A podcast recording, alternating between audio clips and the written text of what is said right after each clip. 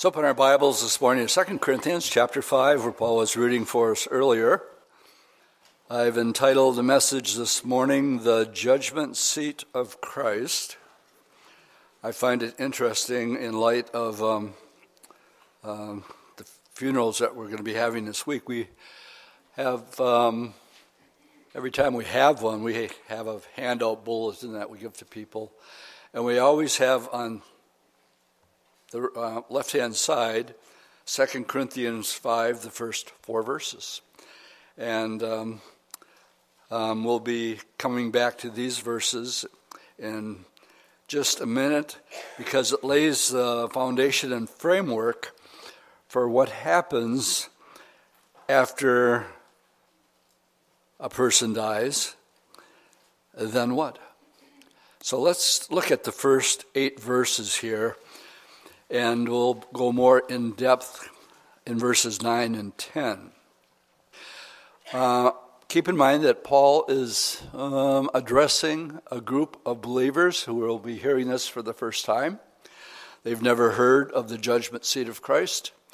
Um, they uh, are very immature. Um, a church with a lot of problems in their immaturity so basically, what Paul is doing here is talking about the brevity, or just how short um, life is. And um, I remember texting um, one of Rosemary's daughters, we were putting together the bulletin, and we usually put the time of their birth and then the date of their death. And we didn't do that. I got together with the family, but I forgot to to get that information. So I texted her, and she texted it back, and and um, this is when Rosemary was born, and this is when she died, and then we have a dash in between. And your life is a dash. That's what it is, and it's very very brief. So Paul, Paul here is explaining to the Corinthians uh, not only the brevity and the shortness, but he talks with certainty about what happens when a person dies. He says, For we know that if our earthly house, this tent, is destroyed, we have a building from God, a house not made with hands, eternal in the heavens. For in this we groan, earnestly desiring to be clothed with our habitation which is from heaven if indeed, having been clothed, we shall not be found naked. Well, here we find that there's an if, and the if is a reference to those who have not accepted Christ as their Lord and Savior. Um, and then implying that they have, if indeed having been clothed, we shall not be found naked. For we who are in this tent, it's just another word for your body. We groan, being burdened, not because we want to be unclothed, but further clothed, that mortality may be swallowed up by life. Now, he who has prepared for us this very thing is God, who has given us the Spirit as a guarantee. In other words, he lives in us now, but we haven't seen him. And there's this desire once you've come to the Lord like the song that we just sang, I want to see you. I know you. I, I feel your presence. But as the song says, it's just a glimpse, just a touch of what's going to be when we actually look at Jesus Christ face to face. And he's promised this is, this is going to happen by giving us the Holy Spirit now, the third part of the Trinity. Therefore, we are always confident knowing that while we're at home in the body, we're absent from the Lord. For we walk by faith and not by sight. I'm going to add something right here that would further clarify this that can be a danger that people can fall into, put you through unnecessary trials. And I would read it for we walk by faith, not by sight, and I'm adding the word feeling to it because many people can be emotionally based And they will be, they, they, they can go through a trial that they don't have to. But they feel like they should be going through a trial because things aren't turning out right and I don't feel good about it. Period. Um, but that's your feelings. And it's not what the Word says. We don't walk by faith, we don't walk by feelings. Uh, we do walk by, for we walk by faith and not, not by sight. Or um, when we find ourselves in conflict with, I feel this way, but the word says this, what are you going to do? You have to discipline yourself. Feelings cannot be a part of the equation. Only this book can be a part of the equation. If I feel this way and the, and the scripture says something else, my feelings are wrong and the book is right. Good place for an amen. All right. For we are confident, yes, well pleasing, rather, to be absent from the body and to be present with the Lord.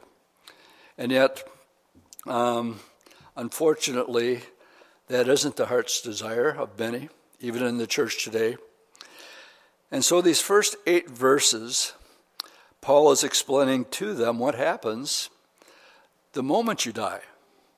And when we're in 1 Thessalonians 4, and um, Paul is talking about uh, those who have died coming back with him at the rapture of the church. That's clearly stated in, I think, 13 and 14.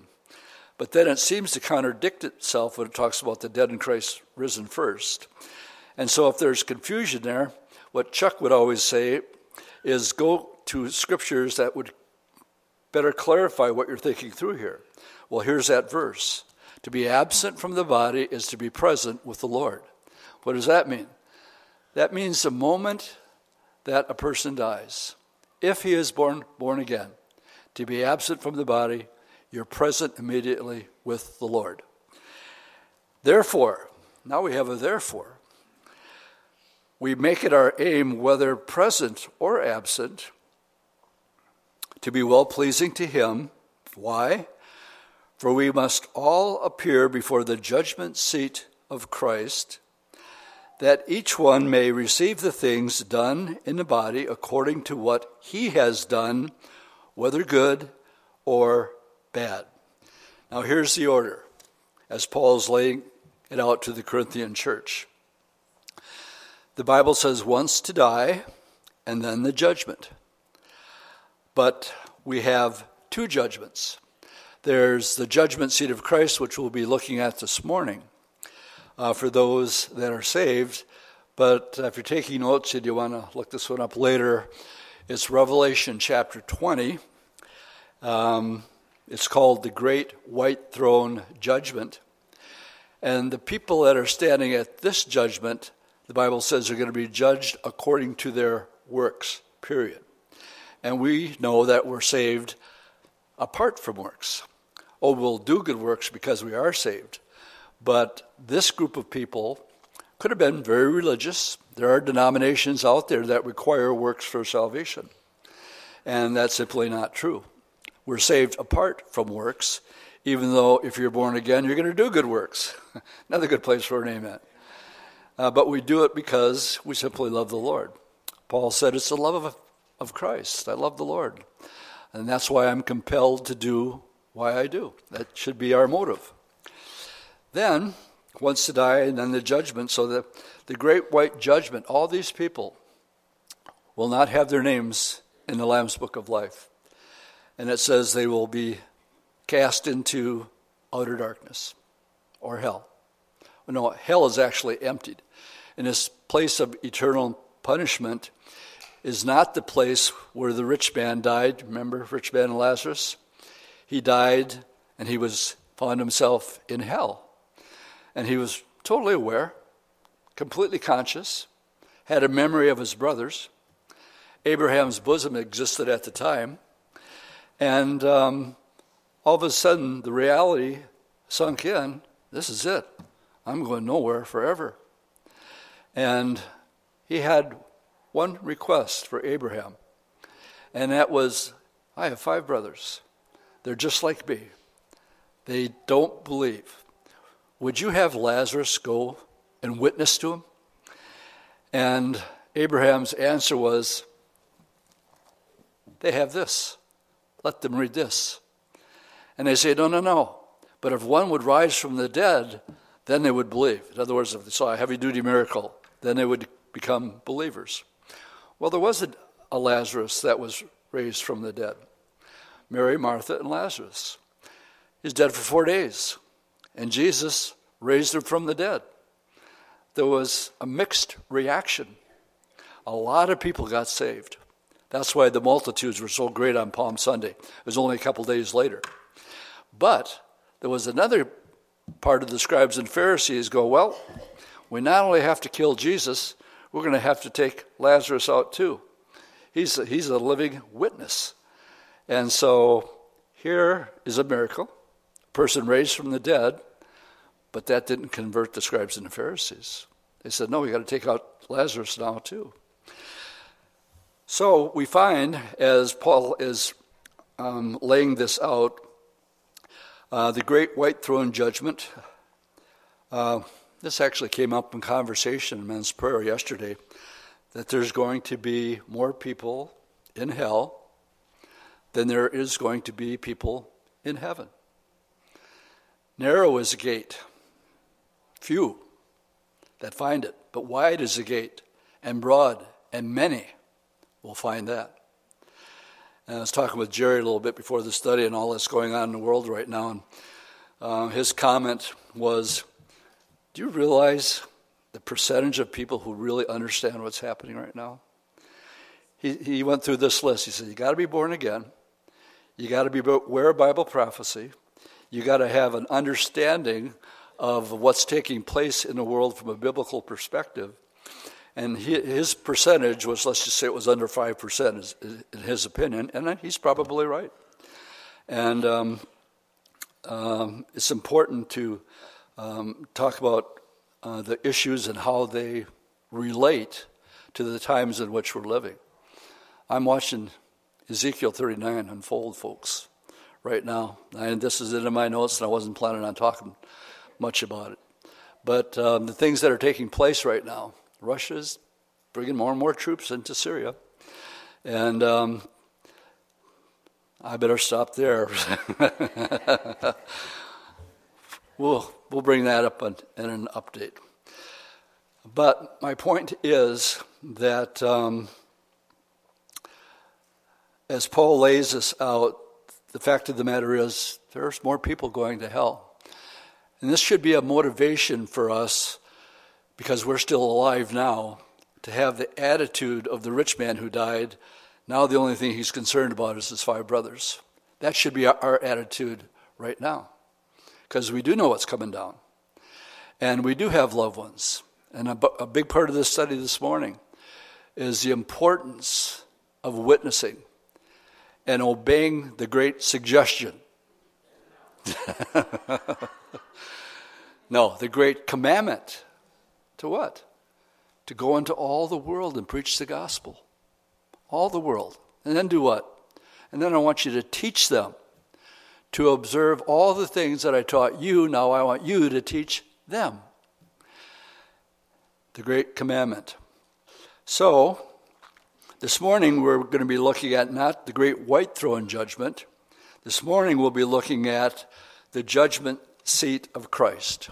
So here's the order we have the date of our birth, we have the dash, and we have the death. Or there's one exception to that rule, and that is there's one generation that's not going to see death. And I'm going to have you, uh, we'll look at that, and that's the, the rapture of the church. And after a person dies, he is with the Lord. Um, when you're raptured, you're with the Lord. Well, then what? What happens after the rapture? Look at verse 10 of our text this morning, and we'll be spending most of our time in these two verses. Therefore, whenever there's a therefore, we ask, what's it there for? Well, um, you're going to die, and um, you'll be present with the Lord. Well, what happens when you're present with the Lord? Well, therefore, we make it our aim, whether present or absent, to be well pleasing to Him. Why? For we must all appear before the judgment seat of Christ, that each one may receive the things done in the body according to what he has done, whether good or bad. I just want to, there's another name for the judgment seat of Christ. It's called the Bema judgment seat of Christ. Are the Olympics over or is it still going on? Oh, today's the last day. Works into my Bible study perfectly. okay, the Bema seat is much like the Olympics. Isn't there some uh, um, bad feelings going around because some of the Olympians that, that actually got medals are not being given medals? Or anybody else hear that besides me? They, they were competing and they won, but uh, their, their medal was being withheld. But the Bema Seat judgment um, the Greek word for bema, translated judgment seat in the King James Version, was a familiar term to the people of Paul's day. Dr. Lehman Strauss writes In the large Olympic arenas, uh, there was an elevated seat on which the judge of the contest sat. Now, after the contest were over, the successful competitors, or the ones who won, would assemble before would assemble before the bema to receive their rewards or crowns. The bema was not a judicial bench where someone was condemned. It was a reward seat. Likewise, the judgment seat of Christ is not a judicial branch. The Christian life is a race. Paul talked about running the race and running to win. And the divine umpire is watching every contestant after the church has run her course, either by dying or being raptured. He will gather every member before the Bema for the purpose of examining each one and giving the proper reward to each one. Now, we just read um, that after death we will appear before the judgment seat of Christ, I need to take a little time because some people get confused where we're told we're going to receive uh, the, what we've done, and then it says whether good or bad. And um, I need to just take a little time and clarify um, what this bad part is. That if we read there's no shame or uh, guilt or anything like that, we need to clarify that this has nothing to do with sin. Um, from Romans chapter 14, many verses speak of the judgment seat of Christ, but here's just one. Paul says, But why do you judge your brother? Or why do you sit at naught thy brother? For we shall all stand before the judgment seat of Christ. For it is written, As I live, says the Lord, every knee shall bow to me, and every tongue will confess to God. So then, let every one of us shall give an account of himself to God. Now, this needs to be explained.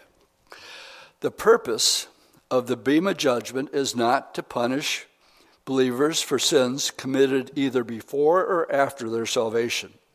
The scriptures are very clear that no child of God will ever have to answer for his sins after his life.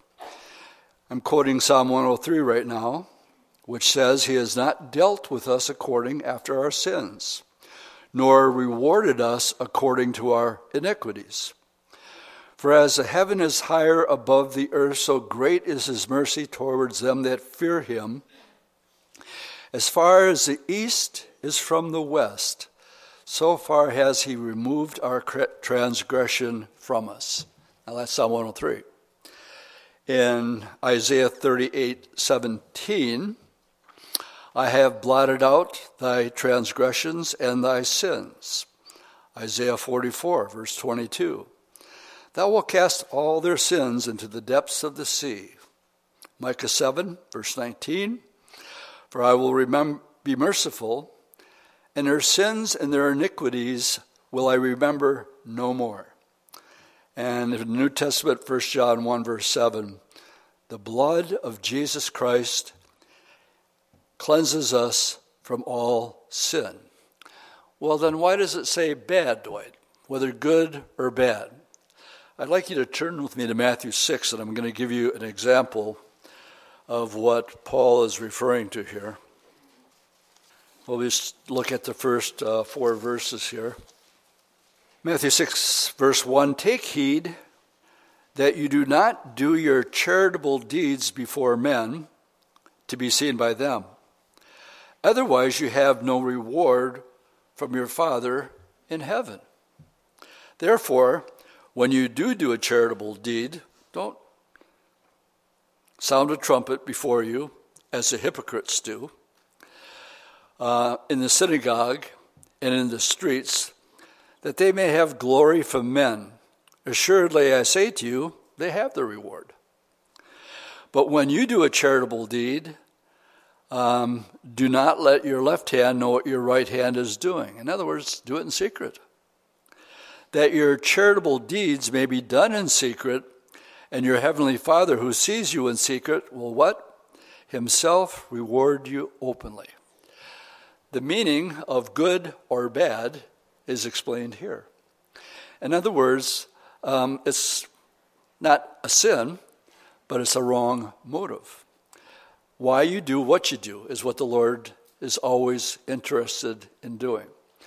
And um, there's a lot of grandstanders out there today that really want the attention and the glory focused upon themselves. Or I, I always like the illustration of uh, this isn't necessarily a believer. Of you know these chucks that are this tall and six feet long, and uh, they're making a donation to this particular charity, and they they got the cameras rolling, and uh, he's sitting there pointing at his name. That's my name on that five thousand dollar check right here. Well, he just got his reward, and that's what it means by bad, wrong motive. In other words, he's taking when we do something, we want we want to do it uh, because we love the Lord. Like Paul said, it's the love of Christ. I love the Lord, and that's why we do what we do. And so when we read this, whether good or bad, I believe it's talking about the motivation behind the action. Or judging your brother, Matthew 7, verse 1. This is one of the places where the Lord says, Don't do that. That's my job. You don't do it because you don't know what's in that guy's heart. I know what's in that guy's heart. And I'll reveal that in my time. You let me take care of that. That's none of your business. And so um, that would also be considered what, what, I would consider a bad one. Um, let me give you a couple examples here. Though it's difficult to know just what goes to make up a golden work, um, we need to turn to 1 Corinthians chapter 3 at this time where we actually have a description of that day. This is a picture of the judgment seat of Christ that Paul is explaining to the Corinthians. Let's pick it up in verse 5. 1 Corinthians 3, verse 5 who, who then is Paul? And who is Apollos? But ministers through whom you believed, as the Lord gave to each one. I planted, Apollos watered, but God gave the increase. Now, let me just give an example here. You might be have been sharing with somebody for a long time. What that means is that um, you planted, you planted seeds in people's hearts, but you not you may not necessarily be around to see that person get saved. The Lord might use somebody else, like an Apollos, who continues to water the seed, the, the words that you used in witnessing, and the point that he's making is we're just planters, we're just waters. That's all we are. It's the Lord that gives the increase, but God gives the increase. So then, neither he who plants is anything, nor he who waters, but God who gives the increase. Now, he who plants and he who waters are one, and each one will receive his own reward according to his own labor. For we are God's fellows workers. You are his God's field, and you are God's building. According to the grace of God, which was given to me as a wise master builder, I have laid the foundation, and another builds on it. But let each one take heed how he builds on it. For no other foundation can anyone lay than that which is laid, which is Jesus Christ. It's another way of saying that there's no other way for salvation. He's the cornerstone. We get saved, and then we begin that uh, uh, sanct- sanctification process um, as He continues, continues to change us as we grow from glory to glory. Um, now, if anyone builds on that foundation with gold, silver, precious stones, let's just stop there. These are things you can melt gold, but you can't make it disappear. You can melt, you can melt silver, and um, it'll remain silver. Different with wood, hair, straw. They are once they're set to fire, they perish. So we have six things mentioned here, but only two different really categories: something that remains and something that perishes. Each one's work will become manifest, for the day will declare it. What day? The judgment seat of Christ because it will be revealed by fire. I use the example don't judge your brother because you can't see what's in his heart.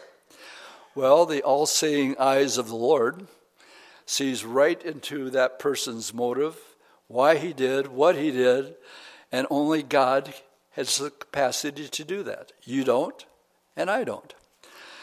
Having said that, there is a place where the Bible says the spiritual man judges all things. Well, come on, Dwight, make up your mind. Which is it? Well, there's a difference between judging a person's heart and judging a person's doctrine, okay? And if there's, something added to the gospel that we're saved by faith through, by grace through faith, period. And you start adding on something, and like they tried to do to the early church, they wanted these Gentiles to get circumcised. And Paul says, nope, not going to happen. Peter said, that's, that's not the Gentiles are saved simply by believing in Jesus Christ. Believe on the Lord Jesus Christ, and you will be saved, period. So it's going to be tested, and each one's work will be tested of what sort it is. Now, if anyone's work which he has built on endures, he will receive a reward. If anyone's work is burned, he will suffer loss, but he himself will be saved, yet as though through fire. Now, um, in case I forget to bring this up later, um, when this came up in men's prayer yesterday, one of the prayer requests was for a family member. They, they're saved, but uh, the, the prayer request was this person's just living their own life, not serving the Lord at all. And, um, you know, there was concern there. And so we, as we prayed, I, I told them, well, I'm going to be talking about this tomorrow. And I, I think I'll use this family as an illustration because there's no works at all, living for themselves. That's this last person right here.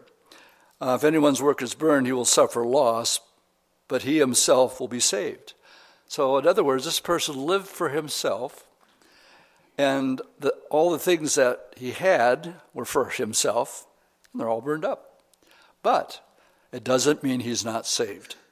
And that's what needs to be, because everybody here knows somebody that they're wondering if they're saved or not saved because of their works. They don't see anything going on. Are you sure you're saved? I don't, I don't see it. Well, yeah, they're saved. Uh, let me use the analogy of Paul the Apostle. I think he's going to have a pretty big treasure chest in heaven. What do you think? I think, I think so. What about the thief on the cross? Zip, nada, none. Deathbed conversion. No time to get baptized. Didn't have a sinner's prayer. He just said, Remember me, Lord.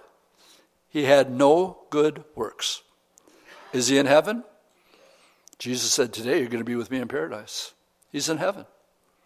And he had no good works. Paul, on the other hand, is going to have a big treasure chest. going to hang out with Paul. Let him buy lunch.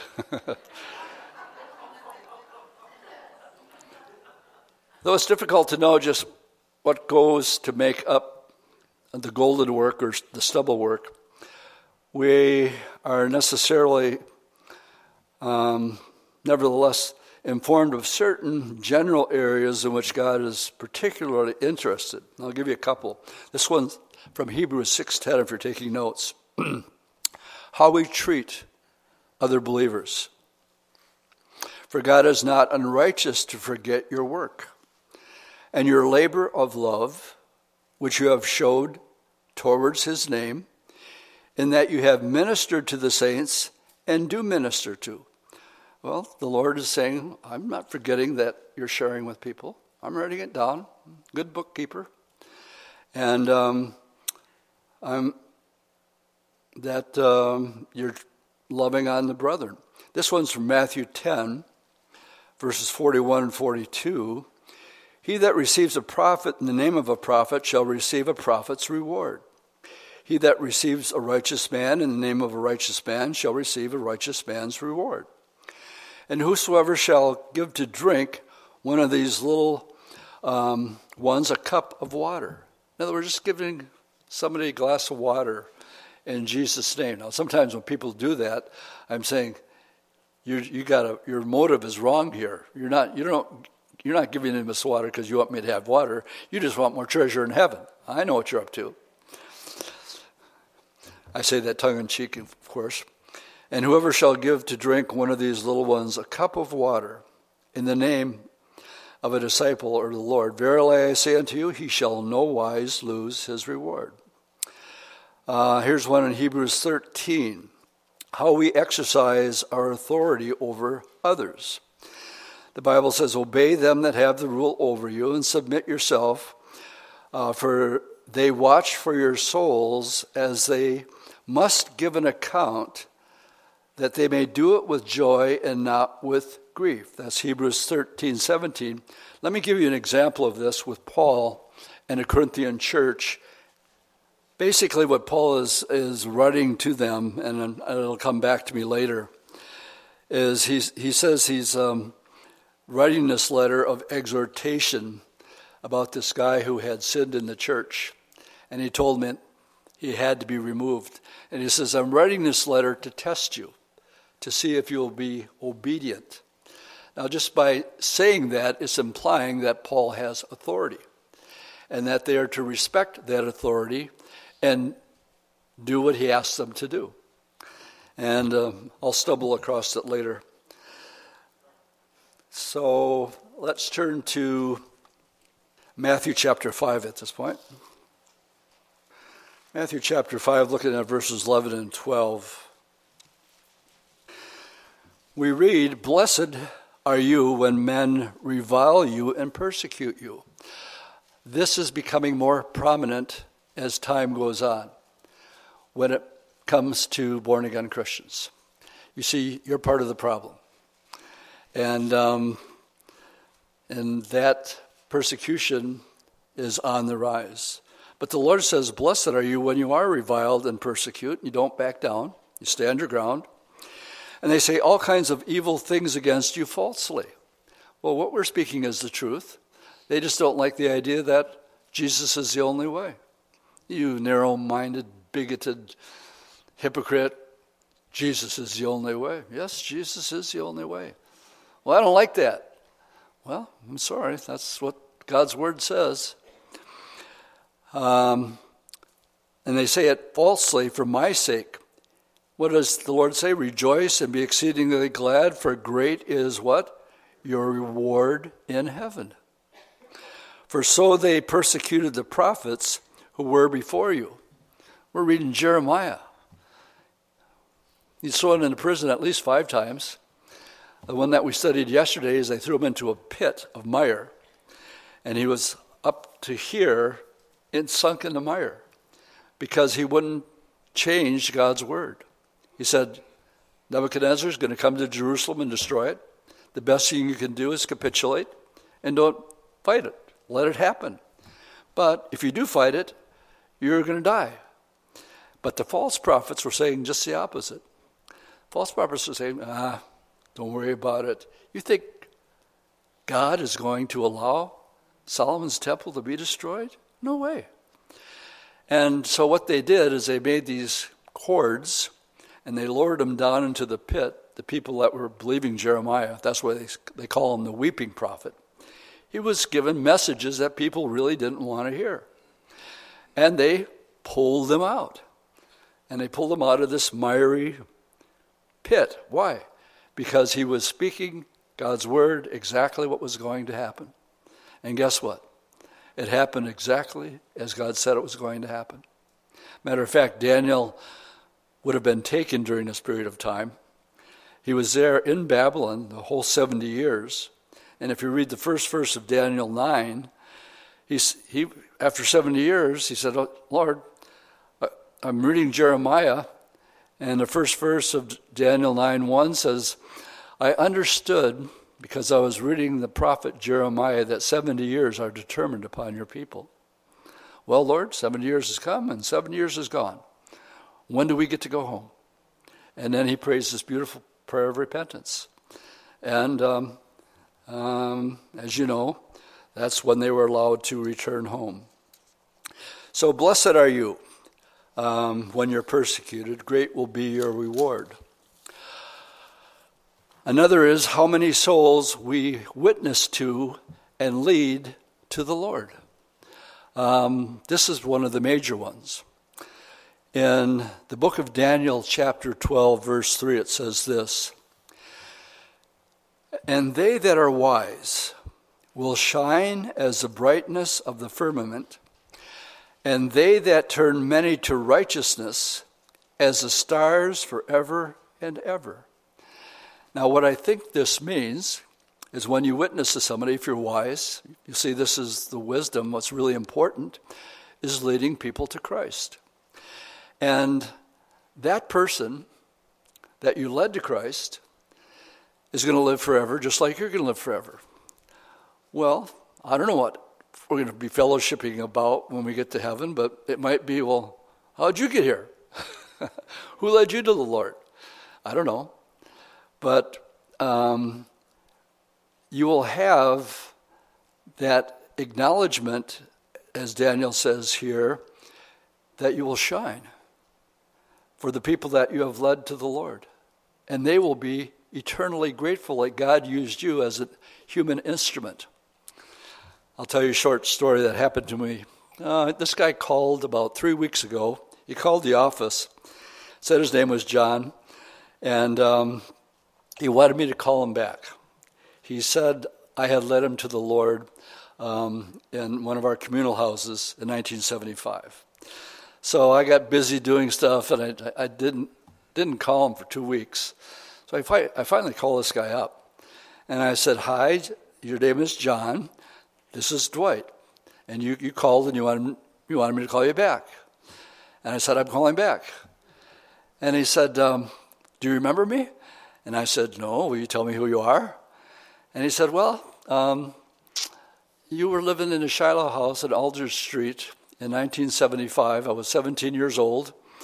I was out on the streets, didn't have a place to stay, didn't have a, uh, any food. And he when I knocked on the Shiloh house door, you opened it up and said, Come on in. and um, the way he tells the story, that um, um, I led him to Christ when he was 17 years old, and that was 47 years ago.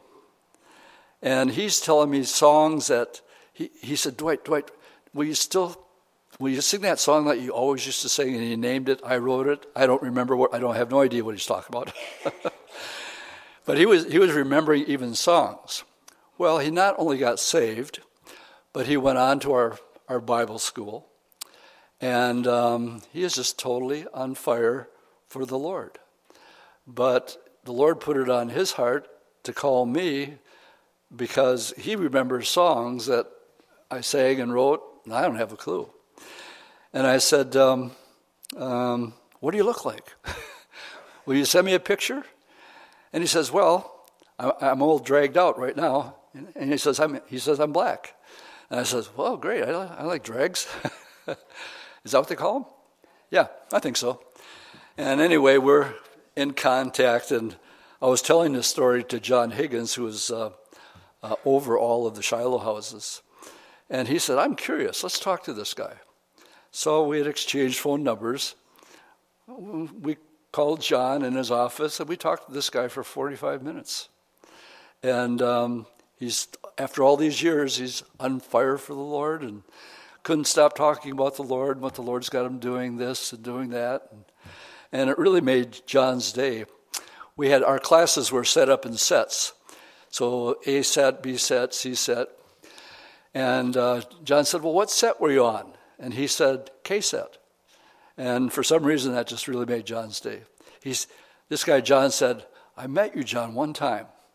It would, for in the Calvary Chapel movement, be like meeting Pastor Chuck for the first time.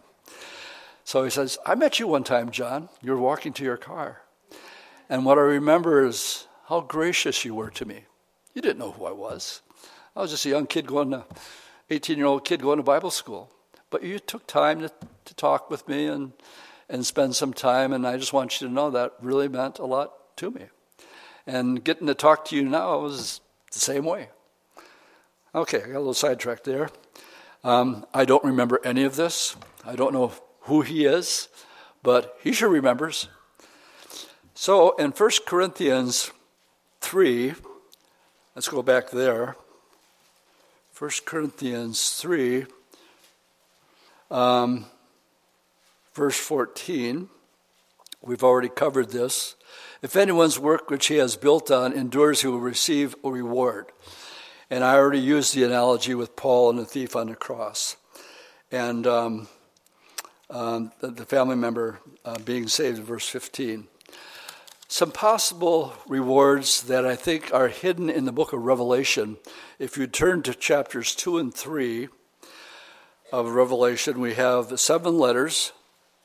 The Lord appears to John on an island called Patmos. The year is 94 AD. And Jesus appears to John and he tells him um, the key to the book of Revelation is verse 19.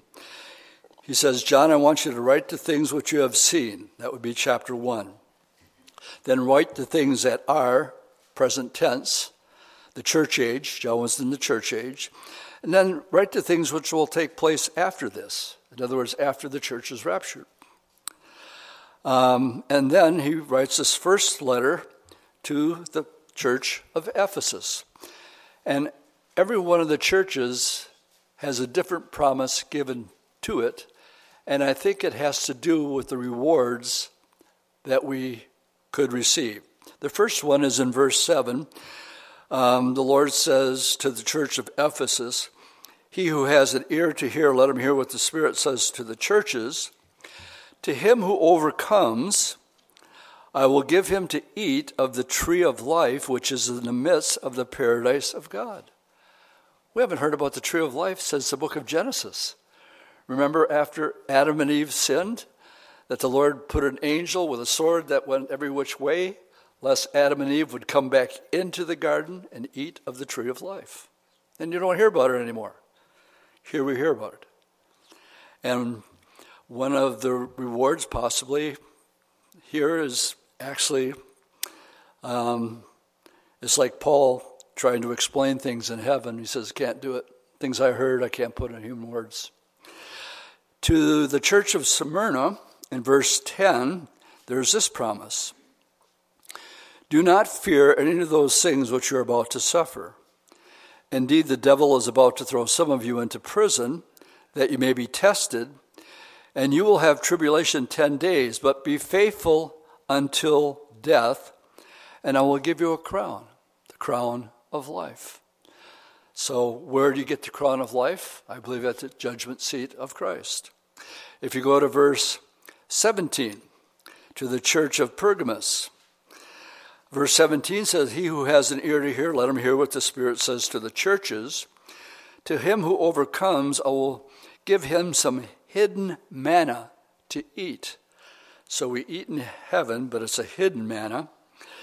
Um, and I will give him a white stone, and on the stone a new name written, which no one knows except him who receives it. You're going to get a new name.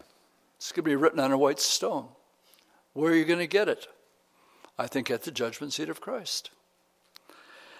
Then, in to the church of Thyatira, verses 26 to 28, we read, And he who overcomes and keeps my works until the end, to him I will give power over the nations.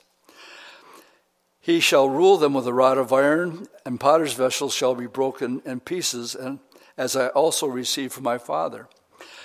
After the judgment seat of Christ, we're in heaven for that period of seven years, but then we come down to earth where there's a, a new earth, and we are going to rule and reign with him. Well, what does that mean? Well, to me, it means that we have areas of responsibility um, wherever the Lord places us on this planet. Um, I don't know if you want to call them um, magistrates or whatever, but it's evidently a position of authority that's been given to us as one of the promises here as he rules over the earth. We do it with him for that thousand year period of time. Now, chapter 3, we have the church of Sardis, Philadelphia, and Laodicea.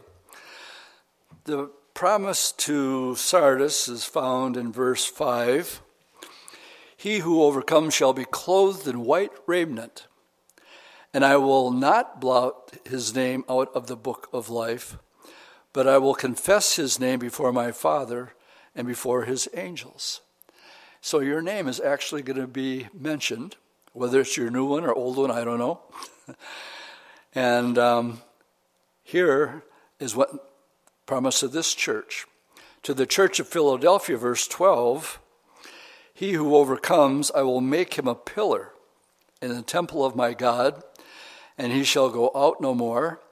And I will write on him the name of my God, and the name of the city of my God, the New Jerusalem, which comes down out of heaven from my God, and I will write on him my new name.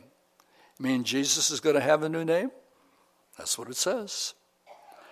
To the last one, to the church of Laodicea, the promise is in verse 21 To him who overcomes, I will grant to sit with me on my throne, as I also overcame and sat down on my Father's, on his throne. He who has an ear, let him hear what the Spirit says to the churches the judgment seat of Christ. It has to happen. It's clearly foretold many times in the scriptures. Now, some people say that there's no reference to the church in the Old Testament. I believe there is. And I'm going to give you an example of that, and we'll start to, to wind things up with this. Notice I said the word start. and I want you to turn to the book of Ruth in the Old Testament. The book of Ruth. I believe we have an Old Testament picture of the judgment seat of Christ in these four chapters in the book of Ruth. I'm just going to explain chapter 1 and get into more detail in chapter 2. When we go to Israel, we go to the shepherd's fields, and this is where um, Naomi and her husband um, Elimelech, uh, that's where they lived. And um, so as it opens up, we're introduced to Naomi, and she's married to her husband, Elimelech. They have um, two sons, verse 5, Mahlon and Chilion.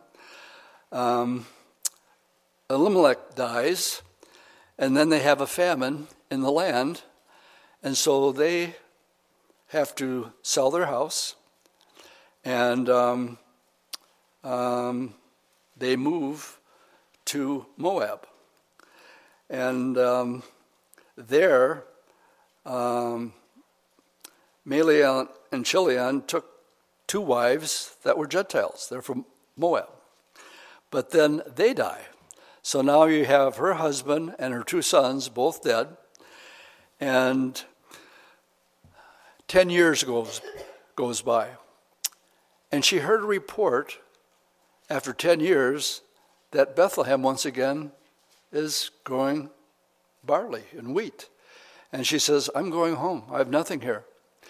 And um, one of the girls in verse uh, 14, Orpah, um, Naomi says, I want you girls to go home, stay in your land here. Um, and Orpah does that. But Ruth, on the other hand, wouldn't go. I use the scripture when we do weddings. Uh, this was her response, Ruth to Naomi. Entreat me not to leave you or to turn back from following after you. For wherever you go, I will go. Wherever you lodge, I will lodge. Your people will be my people, and your God my God. And where you die, I will die. So she's going, and when Naomi realized could, she couldn't talk her out of it, she says, Okay, let's go. So they come back, and we read in the last verse that when they were coming back into Bethlehem, it was the beginning of the barley harvest. And when everybody saw her, the whole town was in an uproar. They said, Naomi, you're back. And we're so glad to see you. She says, Don't call me Naomi, call me Mara. And uh, that means bitter. She says, I left, but um, call me Mara, which means bitter, because the Lord has dealt bitterly with me. So that's the first chapter. The second chapter, we're introduced to a man named Boaz. And um, we're told he's a kinsman. That means he's a relative in the family. So he would be Jewish. Um, he was very wealthy, and his name was Boaz, and he had many fields in what we call the shepherd's fields today in Bethlehem. And um, they don't have any money. And one of the, the laws in the book of Leviticus, chapter 25, when you glean your field, in other words, when you go out to harvest your field, you can glean everything except the corners. You couldn't glean the corners, you had to leave them alone. That was sort of the welfare program they had for the poor. Because a poor person who had no money, they could go into anybody's field, and according to Levitic, Leviticus 25, they could glean all they wanted. And so um, Ruth is gleaning in the fields of Boaz. I like this in verse 4. Here's the boss coming to work in the morning. And as he's riding up to see all of his workers in the field working, uh, he says to in verse 4, Hey, the Lord be with you. When's the last time your boss greeted you that way when you came to work? And the answer was, Hey, the Lord bless you too. and um, all of a sudden, he, uh, he looks and he sees Ruth. Now, I can't prove it, but I think it was love at first sight. And um, he basically said, Who's the new girl gleaning in the field? And he said, Well, this is, this is uh, the Moabite girl that came back with Naomi.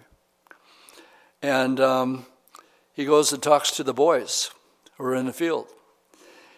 He said, Hands off, don't touch her. And then he goes and he introduces himself to um, Ruth. And he says, I tell you what, I've just talked to the boys. And I told them they're to let you glean every day. I don't want you to go to anybody else's fields. I want you to stay here. And I also told them to do this. Not only can you glean the corners, but they can glean, you can glean right in the field itself. And then, this is what else I want you to do. As you get your grain, I want you to take some of it and do this. For those of you who are watching live stream, you didn't see what I, maybe what I just did. It's called handfuls on purpose. In other words, they're purposely dropping grain so that Ruth can have a whole lot of uh, grain to take home to Naomi. Now, what we have here, let's pick it up in verse 8. Um, then Boaz said to Ruth, You will listen, my daughter, will you not? Don't go to glean in another field, don't go from here, but stay close by the young women. Let your eyes be on the field which they reap, and go after them. Have I not commanded the young men not to touch you? And when you are thirsty, go to the vessels and drink for what the young men have drawn. And then she fell on her face and bowed down to the ground and said to him, Why have I found favor in your eyes, that you should take notice of me? I'm a foreigner. Well, she's not only a foreigner, she's a Gentile. Now, this is going to be important for our story. And Boaz answered and said to her, It has been fully reported to me all that you have done for your mother in law since the death of your husband, and now how you have uh, left your father and your mother in the land of your birth, Moab, and you have come to a people whom you do not know. Now, verse 12 The Lord repay your work. For a full reward be given to you by the Lord of Israel, under whose wings you have come for refuge. Here's where it's a picture. Did not Jesus say that the volume of the book is all about him? Boaz is called a kinsman redeemer. And only a family member could repurchase a piece of property. Um, you never really, they had to sell the house but they could go back at any time and buy it back. But Naomi doesn't have the money. Boaz has the money. And he's called here a kinsman redeemer, and it had to be a family member. So now you have a family member going back, and he redeems the property that once belonged to Elimelech and Naomi. And he has the right and the authority and the money to do it. And so he does. And then um, Naomi comes, uh, Ruth comes to Naomi, and she looks at uh, what she gleaned that day and said, Where in the world were you gleaning to bring this much back? And she said, Well, this guy's name was Boaz. And she says, Boaz, he's family. And um, she encourages uh, um, um, Ruth to I don't know any other way to say it except um, she, she actually proposes in a way uh, to Boaz because when the harvest was over, they had a big party. And what Boaz would do is they would go and sleep by uh, all their barley just to protect it. Every man would sleep by his. And so Naomi says, This is what I want you to do, Ruth. When he's asleep, I want you to sneak in, uncover his feet, and I want you to just um, cover yourself up and just stay there. And uh, Boaz wakes up. Who, who's down there? Oh, it's, it's Ruth. Oh, it's Ruth. Oh, it's Ruth. it's Ruth. Verse 10 of chapter 3 Blessed are you uh, my daughter, for you have shown more kindness at the end than at the beginning, in that you did not go after younger men. So evidently Boaz was older, whether rich or poor. And um, now, my daughter, do not fear. I will do uh, what you are requesting. Well, what, she was requesting, well, she was making herself available for marriage. And um, for I know that you're a virtuous woman. Um, I think this is the only place virtuous woman is mentioned in the scriptures. I could be wrong. Um, but he said he's going to take care of business. So what he does is he calls the, the leaders of the city, he gets them to the gate, and he lets them know that um, in the, the hearing of the elders that he has purchased everything that used to belong to Elimelech, and I'm going to redeem it and I have the authority to do so, and that's the way they signed the contract for the purchase of, of the property. It was known publicly. And so um, there was one other person who was closer in relationship to Naomi and Elimelech, and um, it's in verse 6 of chapter 4. And Boaz said, Well, you know, um, Well, let's read verse 5 too. On the day you buy the field from the hand of Naomi, you must also buy it from Ruth the Moabitess, the wife of the dead, to raise up the name of the dead and his inheritance. And then your kinsman said, So Boaz has found this guy that's closer in relation than himself, and he tells him, Well, you can buy it back. The guy says, Good idea. He says, But the day that you do, you got to marry Ruth too. And he says in verse 6, I can't do it. I can't redeem it. My wife would kill me. so here we have the story. And here, bear with me as we paint the picture of this Old Testament picture of what I believe is the judgment seat of Christ. Boaz is a kinsman redeemer. He is a type of Jesus Christ. He has the authority to redeem a Gentile. Jews marry Jews. Jews don't marry Gentiles. Ruth is a Gentile. So Jesus is a type of Jesus, Boaz is. He's a kinsman redeemer. We call him our redeemer. I know that my redeemer lives. Ruth, on the other hand, is a Gentile who falls in love and has been redeemed by Boaz the Redeemer. And why does he do this? Why does he show attention to her? Oh, when they first met, remember? It's been fully reported of who you are. And may the Lord reward you for what you've done in showing kindness to Naomi.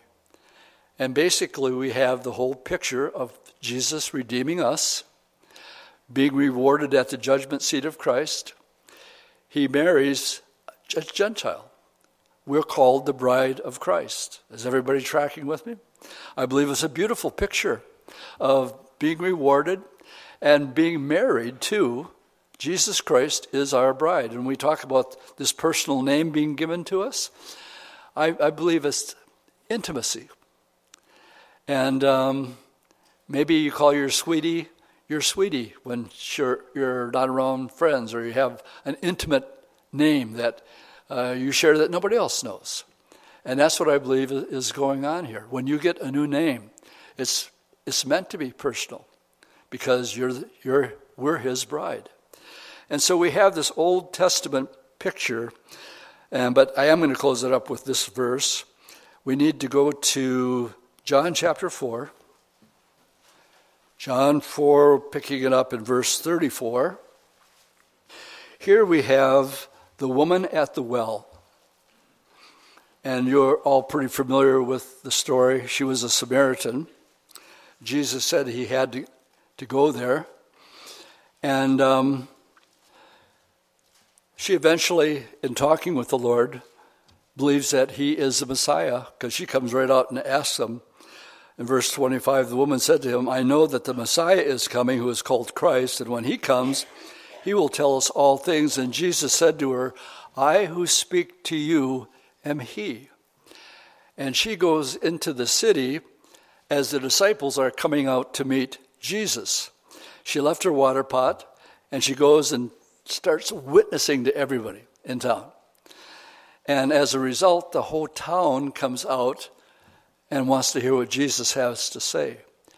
But before we get to that part, let's tie this in with the, import, the importance of witnessing and the Great Commission. We read in verse 34 Jesus said to them, the disciples thought he was hungry. And the Lord says, Well, I have food to eat that you don't know of. And they're looking around at each other and said, Who, who gave him a sandwich? Or who gave him something to eat here? And he says, No, you guys aren't getting it at all. I have food that you don't know about, that I get from my Father. My food, it's verse 34, is to do the will of him who sent me and to finish his work. Do not say there are still four months and then comes the harvest. Behold, I say to you, lift up your eyes and look at the fields, for they are white for harvest. Where is he when he's saying this? He's in Samaria, Gentile land. These are Samaritans. And what, uh, what is the field representative of?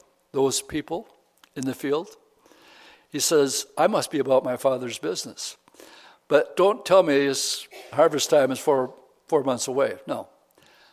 There it is right there. People out here. When we leave these doors this morning, people out there, people that you work with out there. And he says, He who reaps, notice this, verse 36 He who reaps receives wages and gathers fruit for eternal life. Question Where do you gather your wages? At the judgment seat of Christ. For those people that you have talked to, you have shared with, whether they accept the Lord or not, you're just planting seeds. Maybe somebody else will come along and water them and they get saved. But the Lord saw the seeds that you planted, and Jesus is now pointing to them the real harvest, the real work. Uh, men um, like to identify um, when they're asked a question, What do you do? usually say, Your job. and your answer should be, Well, I work for the Lord Jesus Christ. And believe me, that will get their attention. And they'll have one or two responses, and you know exactly what I'm talking about. And if they blow you off, you've planted a seed. If they say, What are you talking about? you have an open door. And take advantage of it and uh, allow the Holy Spirit to work through you. Remember, the word says His word will not return void. So I like to feel people out a little bit to get to know them. Try to break the ice a little bit to see where they're at. Find some common ground. What did Paul say? I will become all things to all men, so I might win them. The people that bother me are the ones that go in with guns blasting, both barrels going, and they're doing all the talking, and the guy's just got to sit there and take it until he's done yakking. No, asking questions. This whole story of the woman in the well, it starts out when she says, um, um, You're a Jew, and I'm a Samaritan. Why are we talking? We don't like each other. So, what does Jesus do? He begins to break her down, little by little. And he says, Well, um, um, if you knew the gift of God and the water that He has to give, well, you'd be asking me for water right now. Well, what are you talking about? You don't even have a bucket, or how are you going to get water out of the well? And he says, See, he's got to ask you questions now. He says, I tell you what, you go get your husband, and I'll tell you. Well, I don't have a husband. You know, that's right.